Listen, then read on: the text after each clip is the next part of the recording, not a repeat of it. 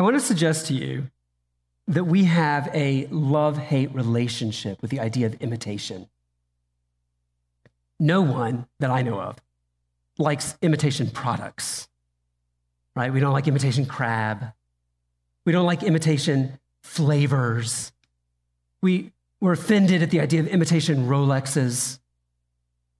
Imitation implies fake and inferior.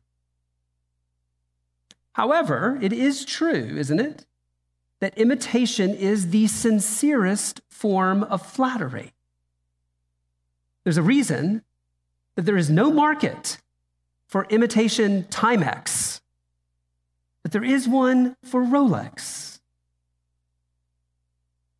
Now, of course, it's not just products that are imitated, we imitate people. Imitation, in that sense, the imitation of people, actually is hardwired into us. Children learn almost everything they learn in those first four or five years through imitation of their parents, beginning with language. This is um, kind of bad news for us as parents, right? It's not just nature that causes an apple to not fall far from the tree. No, it is nurture. They have seen us repeat things over and over and over again, and we have, whether we meant to or not, kind of drilled it into them. That's, that's humbling for me as a parent. Of course, as we get older, we get to uh, choose for ourselves our own role models who we're going to imitate. So, uh, as children grow up, teenagers begin to look and dress and talk more like their friends than their parents. You go through that whole phase. It takes a little while. It's probably not into until you're into well into your 20s that things kind of begin to settle down. And it's at that point that imitation is no longer just flattery. Imitation is revelatory. Because by the time we're young adults, we are clearly imitating who and what we value. It's as true of people as it is of watches. Our role models, the people that we imitate, especially once we're into our, our adulthood, our role models are literally an index to our hearts. This morning, we've come to the climax and conclusion of Paul's kind of first argument in the book of First Corinthians, his argument against partisan division in the church. And it actually comes down to the, to the fact that the Corinthians have been thinking about their leaders, they've been thinking about their role models all wrong. And so, as we consider what he has to say this morning about who is worth imitating, I want you to consider your own role models. And I want you to consider what they reveal about who or what you value most. So turn with me, if you would, to 1 Corinthians chapter 4. 1 Corinthians 4, this is found on page 1013. 1013 in those black Bibles that are in the pews and chairs around you. 1 Corinthians chapter 4. Let me just catch you up to where we've been because we're really coming to the conclusion of a long, extended argument that Paul has been making. We, we saw that last week, Paul concluded, concluded the negative part of his argument against dividing over their favorite pe- preachers. He's been telling them, don't think this way.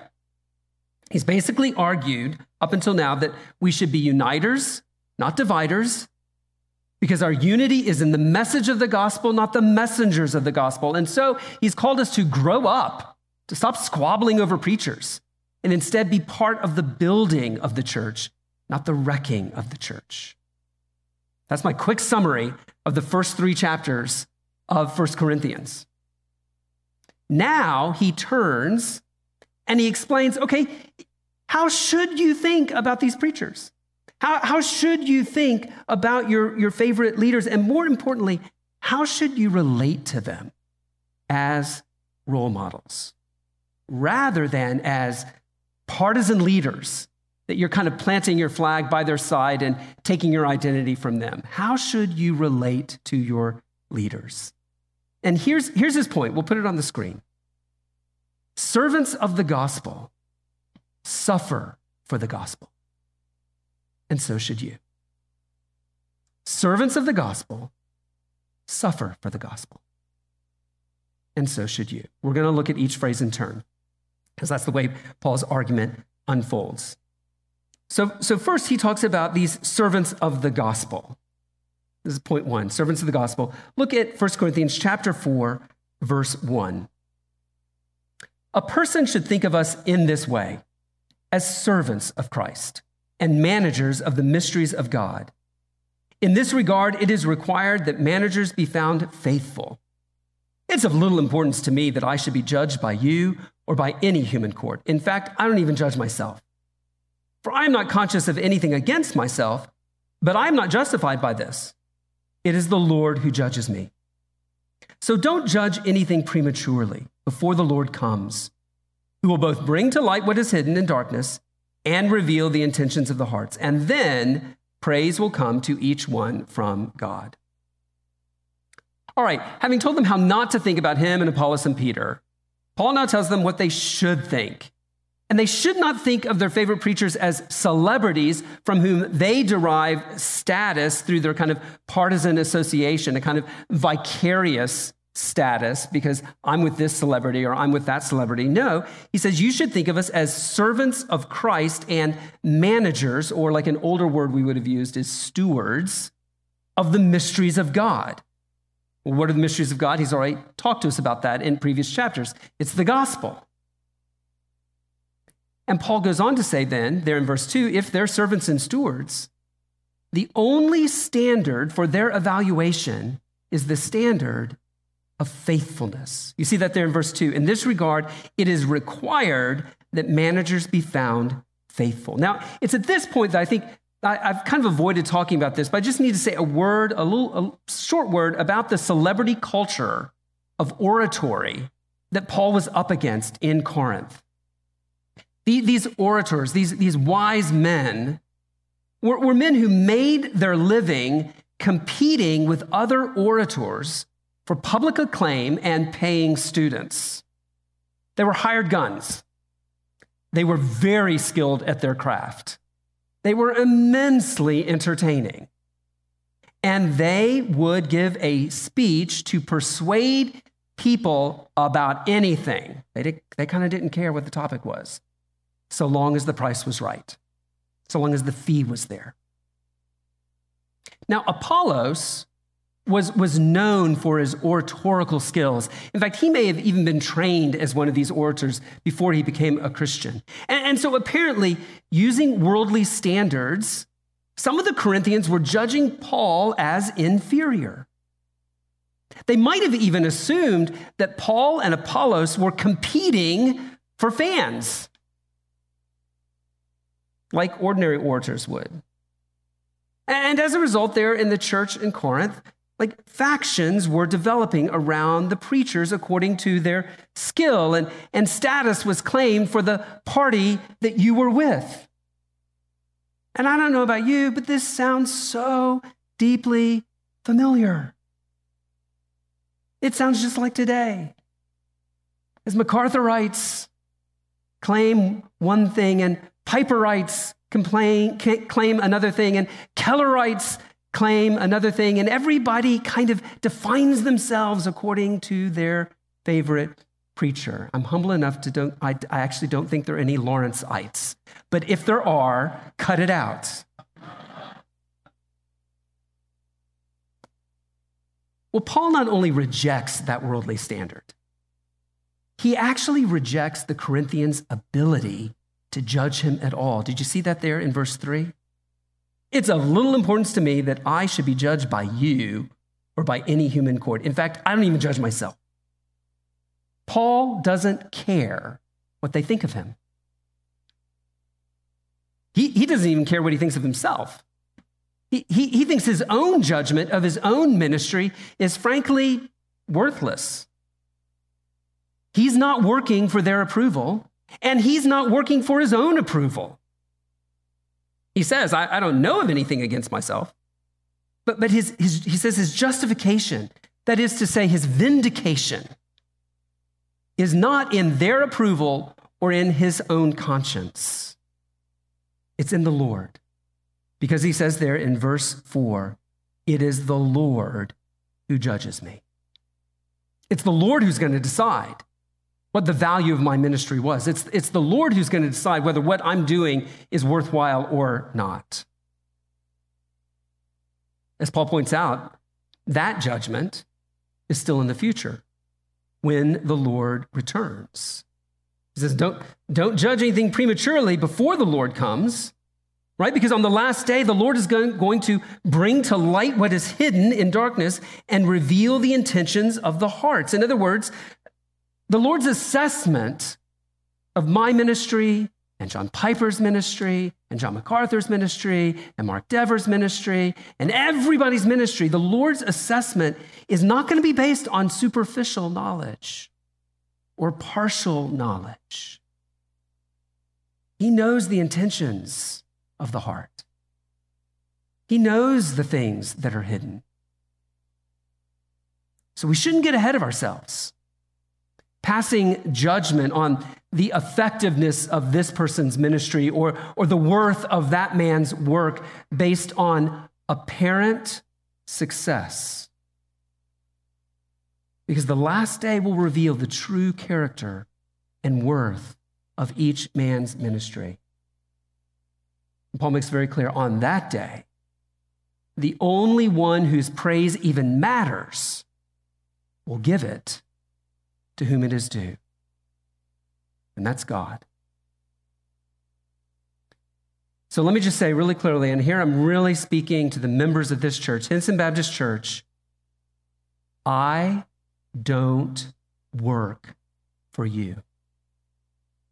I don't work for you. I mean, you pay my salary. Thank you. And you do, you have legitimate expectations on my time, my energy because you pay my salary. And you can fire me. I, I hope you don't, but you can, and I'll defend your right to do that. But I said this 13 years ago when I was candidating here at Hinson. And I'll just say it again today because we're in 1 Corinthians 4. I don't work for you. I don't finally answer to you. I'm not going to give an account to you in any way that truly matters. As an elder of this church, and so this is true of all the other elders, I answer to God. He's the one who gives me my job description, regardless of what the search committee put in front of me 13 years ago. He writes the job description. And he's the one who will perform the only like job performance evaluation that matters. And He will perform it. It's really important that I don't forget that. And it's really important that you don't forget that. It's important that I don't forget it because if I forget who I actually work for, who I finally answer to, do you know what will happen? I will start fearing you. I will start pandering to you because I want you to like me. I don't want you to fire me. And so, as I learn more and more about what you want and what you don't want, what you like and what you don't like, uh, me and my flesh, I'm going to start giving you more of that and less of this other thing. But pandering to your desires, pandering to your flesh, pandering to, I don't know, what entertains you most, that doesn't get you to heaven. That, that, that, doesn't, that doesn't help you put the flesh to death and put on Christ more and more. So I need to not forget this for your benefit. But you need to not forget it either. You need to not ever forget that I don't work for you because otherwise you might begin to have the wrong expectations you might begin to apply the, the kind of the wrong metric to evaluate the work of this church and the work of me and the rest of the elders. You might begin to think, well, I, I you know, I walked away this Sunday and I didn't feel good. I think I should feel good. I'm paying. Or I walked away this Sunday and You, you know, uh, the, the, elder didn't, uh, like, none of the elders talked to me this week at church. I mean, never mind that they're like over 400 of you, but I, I, I didn't get talked to this week. And I should be talked to. Or I'm not sure the senior pastor knows my name yet. If you're thinking that, it might be true. Sorry. You, you see, we, all of us, might begin to think about this wrongly, from my perspective and from yours. It's crucially important that we not forget this simple truth. It is the Lord who judges your pastor. It is the Lord who judges your elders.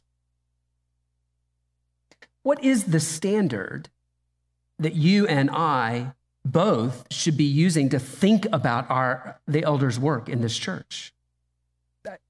Paul couldn't be clearer, right? The standard is faithfulness faithfulness to the gospel, faithfulness to Christ, faithfulness to the word of God. I, I think this is a hard one for Americans, for me, for you, for all of us, because we're all at root deeply pragmatic, right?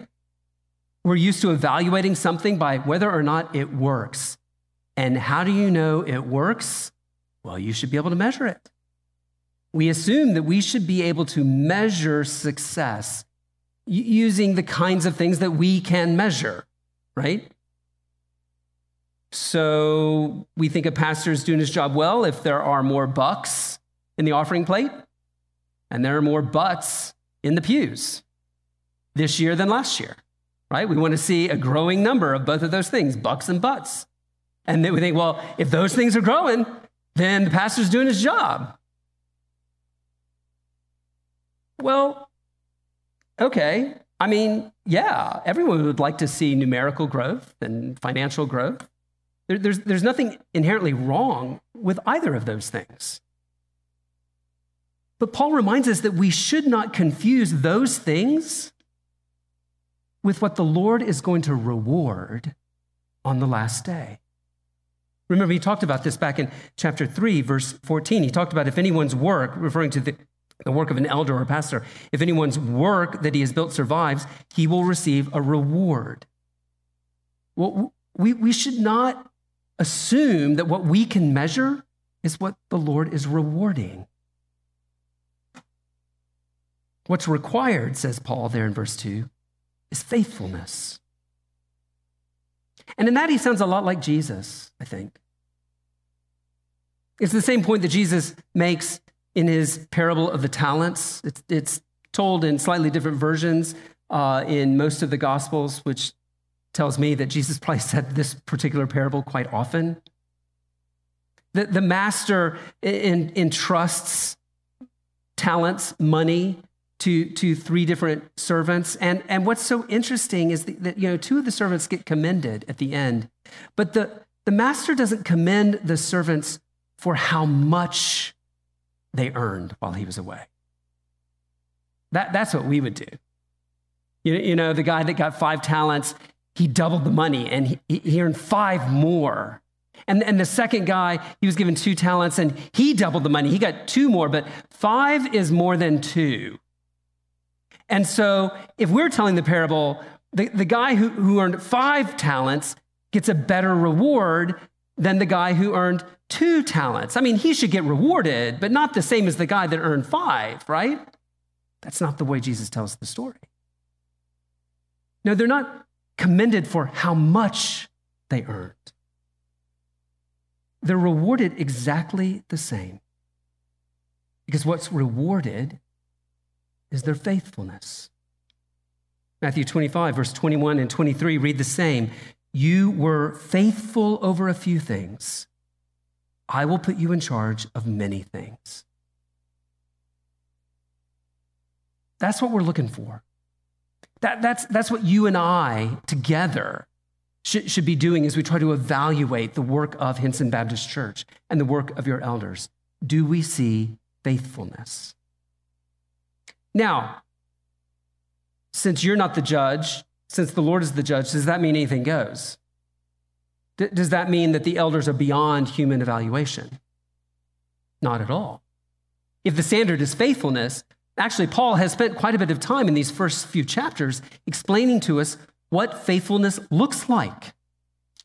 It looks in chapter 1, verse 23, like, like preaching Christ crucified. For the Jew, uh, verse 22 For the Jews ask for signs and the Greeks seek wisdom, but we preach Christ crucified, a stumbling block to the Jews and foolishness to the Gentiles. It, it, it looks like rejecting dependence on, on worldly wisdom and, and forsaking manipulative speech in order to get more people into this room. So, so, chapter 2, verse 1, Paul says, When I came to you, brothers and sisters, announcing the mystery of God to you, I did not come with brilliance of speech or wisdom. I decided to know nothing among you except Jesus Christ and Him crucified. I came to you in weakness and fear and in much trembling. My speech and my preaching were not with persuasive words of wisdom, but with a demonstration of the Spirit's power, so that your faith might not be based on human wisdom, but on God's power. And of course, as we saw last week, it looks like building carefully on the foundation of the gospel and none other. Chapter 3, verse 10 uh, Uh, Paul says, According to God's grace that was given to me, I've laid a foundation as a skilled master builder, and another builds on it, but each one is to be careful how he builds on it. For no one can lay any other foundation than what has been laid down, and that foundation is Jesus Christ.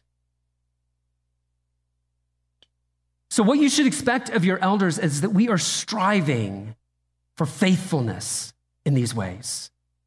And what you should be doing, the, the way you help the, the staff, the pastors, the elders in this, is encourage faithfulness. Encourage faithfulness and define faithfulness the way Paul does. Like encourage faithfulness. And, and, and then together we, we need to guard against anything that distracts from faithfulness. I mean, this is in part why the elders are recommending a, a revision to our statement of faith from the one that we have now, which is good and has served us well, but, but to a new one that we think will provide a better foundation and be a better guard for faithfulness in, in the coming hundred years, if the Lord gives us that much time. Uh, this, this is why we as a church support the work of Nine Marks and Simeon Trust. It's why I take some of my time that you're paying for and I invest it in other pastors that are not building up our church. Right? Right? It's it comes really kind of out of self-interest self-interested conviction. It is easier to be faithful if the churches around us are also faithful. It is hard to be faithful in these matters if we're the only one and everybody else is going a different way. And so it's actually worth it to us to invest in churches outside our own because it will help us make it easier and more encouraging for us to follow Christ faithfully. It's, it's why our elder process is so slow. And, and, honestly, you know, lately, as many of you know that have been around for a while, you, the congregation, have helped us make it even slower and, and hopefully, therefore, better. Because we're not looking for the most popular men in the church. If we were just looking for the most popular men in the church, that's easy to see. You see that real quick. You just have to hang out here for a couple of Sundays. No, what we're looking for is the faithful men in this church. And that takes time to see. It takes, takes time for us to see it, it takes time for you to see it. Preachers, elders, pastors, are servants of the gospel. That's point one. But according to Paul, servants of the gospel are second, people who suffer for the gospel. Servants of the gospel suffer for the gospel. And honestly, as he's going to point out, it's one of the best ways to tell who those servants are. Look at, look at verse 6 of chapter 4. Now, brothers and sisters, I have applied these things to myself and Apollos for your benefit, so that you may learn from us the meaning of the saying, nothing beyond what is written. The purpose is that none of you will be arrogant, favoring one person over another. For who makes you so superior? What do you have that you didn't receive? If in fact you did receive it, why do you boast as if you hadn't received it? You are already full. You are already rich. You've begun to reign as kings without us, and I wish you did reign, so that we could also reign with you. For I think God has displayed us, the apostles, in last place, like men condemned to die. We have become a spectacle to the world, both to angels and to people. We are fools for Christ, but you are wise in Christ. We are weak, but you are strong. You are distinguished, but we are dishonored. Up to the present hour, we are both hungry and thirsty. We are poorly clothed, roughly treated, homeless. We labor, working with our own hands. When we are reviled, we bless. When we are persecuted, we endure it. When we are slandered, we respond graciously. Even now, we are like the scum of the earth, like everyone's garbage. We'll stop there. Paul now tells them why they need to understand how to think about he and Apollos and, and their ministry. He says it's for their benefit so that they'll understand the meaning of the saying there in verse 6 nothing beyond what is written. Okay, so what's that? No one knows. I'm telling you, like, no one's quite sure what he's referring to with that phrase. It's not from the Old Testament. He's not quoting scripture. He seems to be quoting some sort of maxim or proverb. It, it could be that he's referring just to the Old Testament generally, in which case the meaning of the phrase would be something like, Your lives should be governed by the scriptures, and, we, and you shouldn't go beyond the scriptures. It could be that Paul is referring to the specific Old Testament texts that he's already cited. We, have looked at those as we've, as we've been moving through, all of which have had to do with this, this issue of worldly wisdom versus God's wisdom. And, and if that's the case, if he's referring to the scriptures he's just cited, it, the, the meaning would be something like don't try to add to the wisdom that God has revealed in his word, specifically in the cross and the gospel. Or he may be referring to something else entirely that we don't know. The good news is he actually explains his point in the next sentence. The purpose of the lesson is that none of you will be arrogant, favoring one person, one preacher over another in order to, to gain status and, and exalt yourself. The, the image there of being arrogant is the image of being inflated like a balloon. They, the problem is they're, they're, they're self inflated, they're high on their own gas, they're literally puffed up. And Paul says it's ridiculous. Why would you consider yourself superior to anyone else in the church? After all, verse 7 what do you have that you didn't receive? Justification, being right with God? By grace, it's a gift. Sanctification, being, being made more like Jesus Christ? Oh, yeah, by grace. That's a gift too. Adoption into God's family, being a son, a daughter of God, gift, grace. How about those great spiritual gifts that you have? Because you guys have all of them. Oh, yeah, it's in the word gift, grace, how about this gospel ministry that God's given you in Corinth or here in Portland? Oh, oh yeah, just in the way I said it. Yeah, mm, gift. How, how about hope of heaven? Yeah, grace again. As a Christian, anything that you could point to about yourself, anything that you might be tempted to take pride in, whether natural or supernatural, all of it you have received as a gift. So tell me what there is to boast about. T- tell me exactly what, what it is to be proud about. This is what they were doing. They were boasting.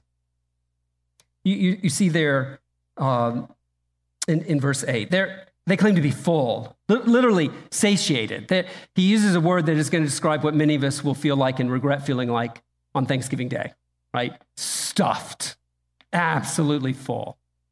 They have no more need for spiritual food, no more teaching. They have arrived. They are rich spiritually. They are reigning as kings, we're told in verse 8.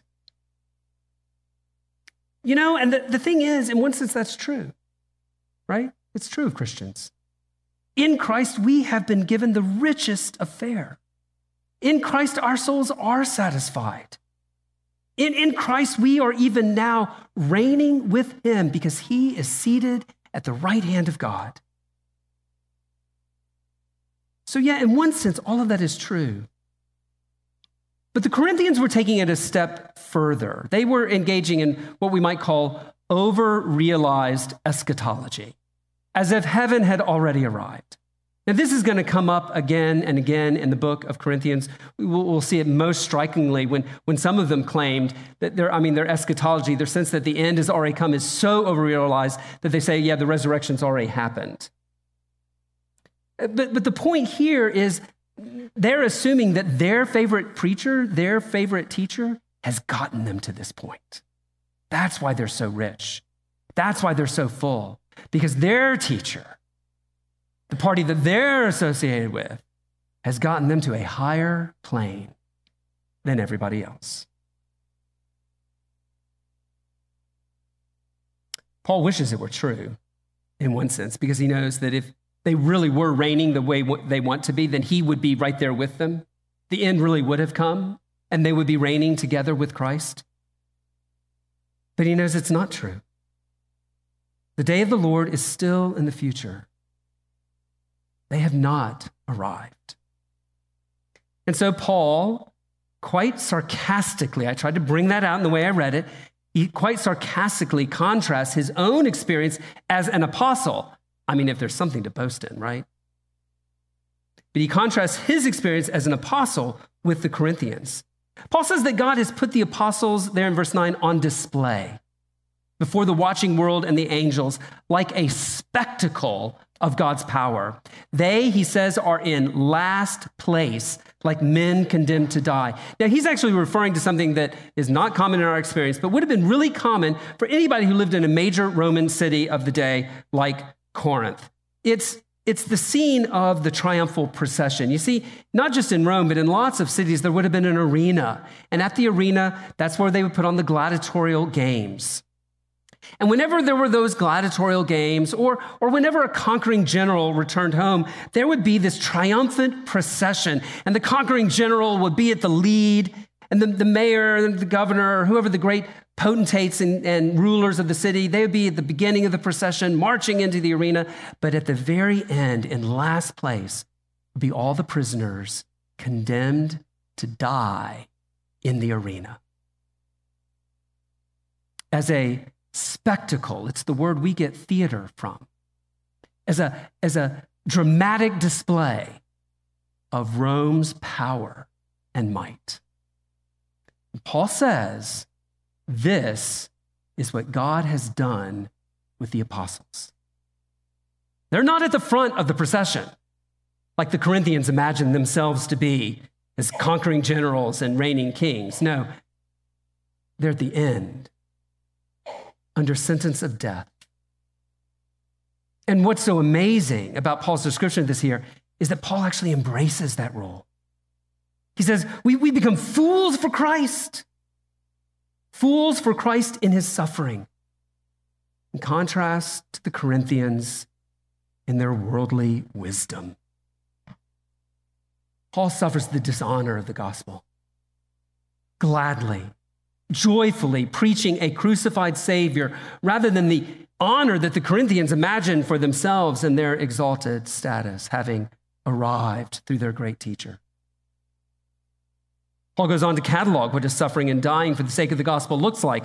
There in verse 11 and 12, it looks like hunger and thirst, poorly clothed, roughly treated, homeless because they're always on the road taking the gospel to the next city working to support themselves. Their, their message means that week in and week out, day in and day out, they are reviled and persecuted and slandered. But how do they respond?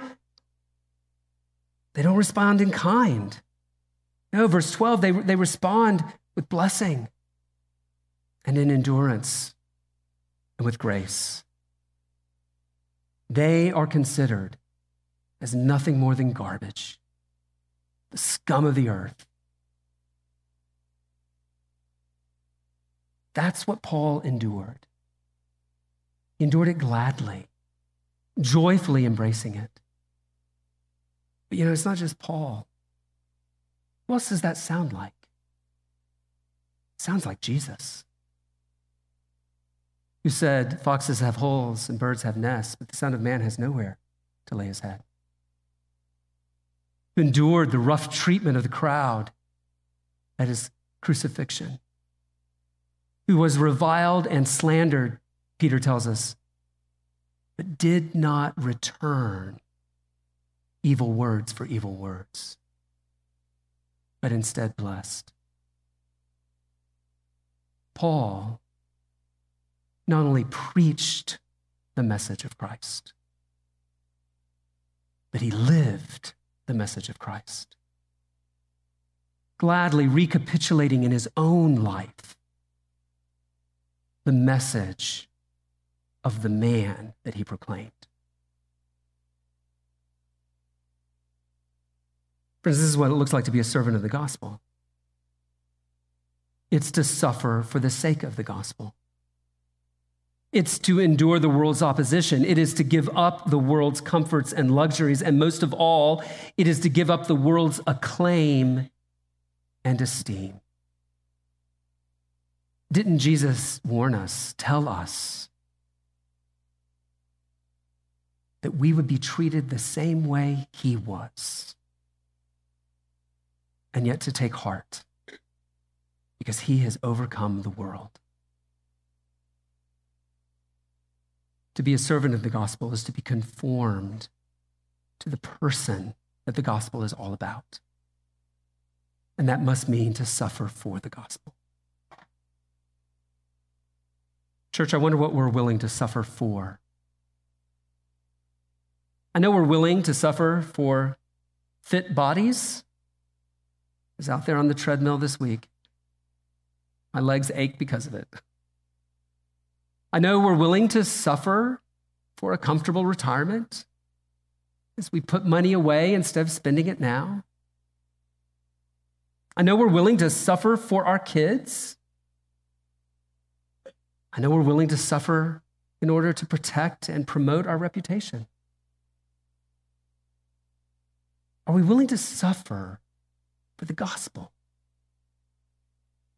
Paul says that this marks him out as a servant of the gospel. And honestly, as I was studying this all week, I had to ask myself, how do I suffer for the gospel? You all pay me a really good salary.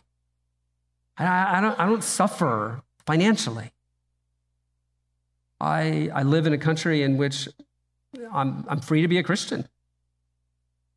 We, we do need to understand that our context is different from Paul's.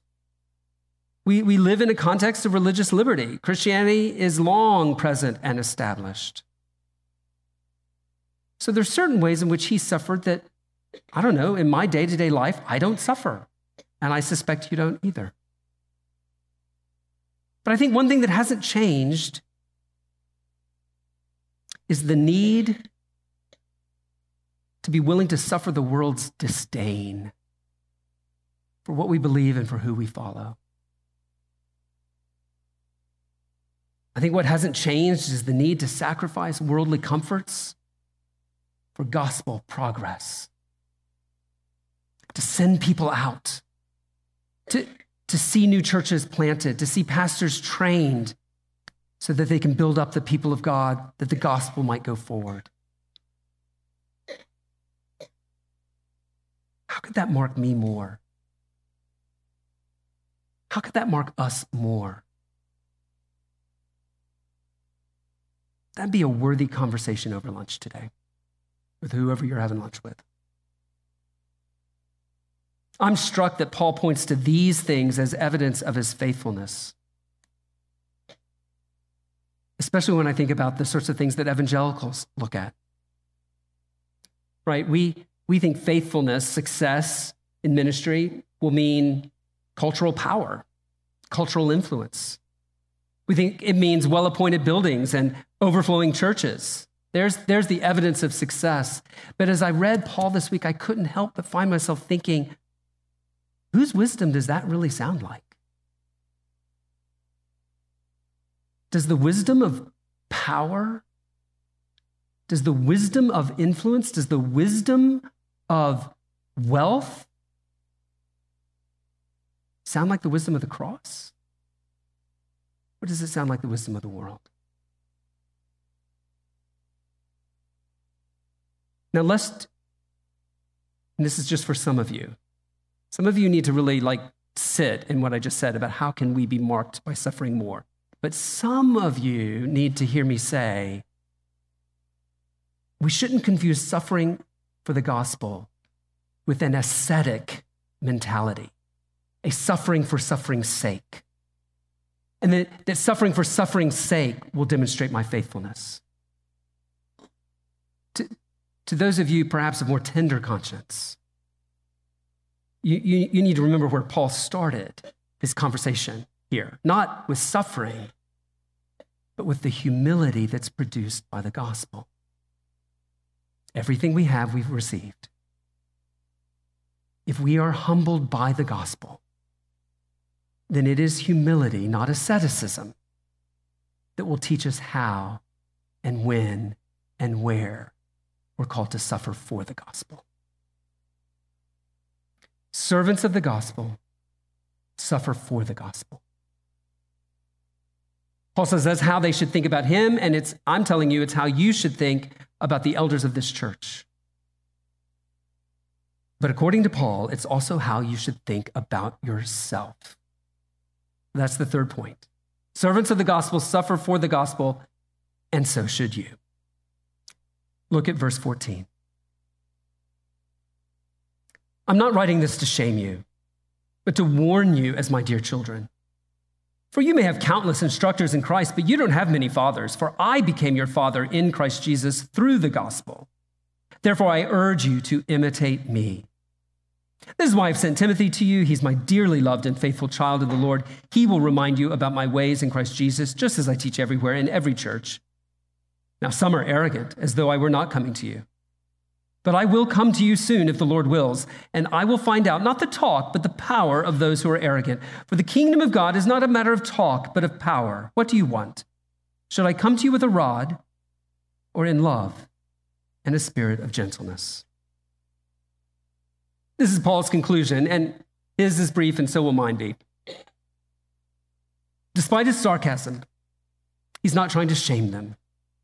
He's trying to warn them for their benefit they're, they're in danger. They're in danger of deceiving themselves. They're in danger of going off on the wrong path. Instead of looking down on Paul or being ashamed of him in his weakness and his suffering, Paul says, No, you should imitate me. Verse 16. And Paul says in that call to imitate me, look, I'm, I'm just acting like your father because I am your father, not your biological father, but, but, but their spiritual father. He knows that there have been lots of instructors that have come through Corinth there in verse, verse 15. We might call them babysitters. It's, it's, it's, literally the word that we would use for like babysitter or nanny, you know, a child minder who was with the kids a lot and would teach them manners and basics, but didn't have any real authority in their life, not like the parents. No, Paul says, look, you came to faith through my preaching. I'm your father in Christ, and so I am doing what fathers do. Fathers warn, fathers encourage, fathers say, Follow my example. Because I've been there before, I know what I'm talking about. So, so let, me, let me just pause then, because I've been talking to the church a lot. And let me just say to you, friend, if you're, if you're not a Christian, today is the day to hear the good news of the gospel and to be born again as a child of God. This is what happened to the Corinthians when Paul preached there. It is what can happen for you today as I am preaching. The good news of the gospel is that your situation is way worse than you know. You have a holy God who is rightly angry at your sin and will vindicate his holiness by judging it. But you are also more loved than you deserve. But that same God took on your flesh, became a man in the person of Christ, lived the life you should have lived, died the death that you deserve but cannot bear to die, and was raised again. So that you today, if you will repent of your pride, your prideful rejection of God, and instead put your faith in Christ and his death and resurrection for you, you can become a child of God. Born again, forgiven, adopted into God's family. Nothing would give me greater joy than becoming your spiritual father in Christ today. But I, don't say that for my joy, I say it for yours. Because nothing will give you greater joy than coming into a right relationship with the God who made you, who died for you, if you will repent and believe in him. Come and talk to me about this afterwards. I'd love to talk to you more about it. Paul concludes by, by explaining that he sent Timothy with this letter not to spy on them, but to remind them, to encourage them. And then he concludes with this warning a warning to those who won't listen, to the arrogant. He says, If the Lord allows it, I'm coming to Corinth for a visit. And then we're going to see who's really powerful in the kingdom of God. They've dismissed him as a nothing burger. It's completely insignificant in comparison to the great Apollos and all of his rhetoric. Paul says, Yeah, talk is cheap. And the kingdom of God is not about talk, it's about spiritual power. And he knows that in the weakness of his flesh, and the apparent weakness of the cross, the power of God is at work. And so he warns them and he gives them a choice. Will he come with a rod of correction, or will he come in love and gentleness? And I think in this question, Paul is continuing to imitate Christ, even as he calls them to imitate him. For indeed, Christ came in weakness and in love to save all who will trust in him. But Christ will return one day with power and with all authority. Revelation chapter 19, verse 15 says, A sharp sword came from his mouth so that he might strike the nations with it. He will rule them with an iron rod when Jesus comes. And he is coming. Will he come with the rod of judgment? for us, for us individually or this church? Or will he come in gentleness and in love? The choice is ours. Will we gladly embrace the weakness of the cross? Will we gladly become fools for Christ? Or will we pursue the folly of this world's wisdom? You See, the Christian life is a life of imitation. But be careful who you imitate. For your choice of imitation reveals what you really value. Would you pray with me? Heavenly Father, as we shrink back so often in our lives from suffering, even in small ways, for the sake of the gospel, we betray the folly of our hearts. We betray that we have valued other things more than Christ. Or we pray that you would allow us to see Christ in all of his beauty and all of his glory for who he is, that we would see Christ as worthy of our lives, worthy even of our suffering. Lord, may the elders of this church be men who are worthy of imitation because they have taken this to heart and are imitating Christ. And Lord, may our imitation of Christ be not for our advantage, not for our glory, but for His. And we ask this in Christ's name. Amen.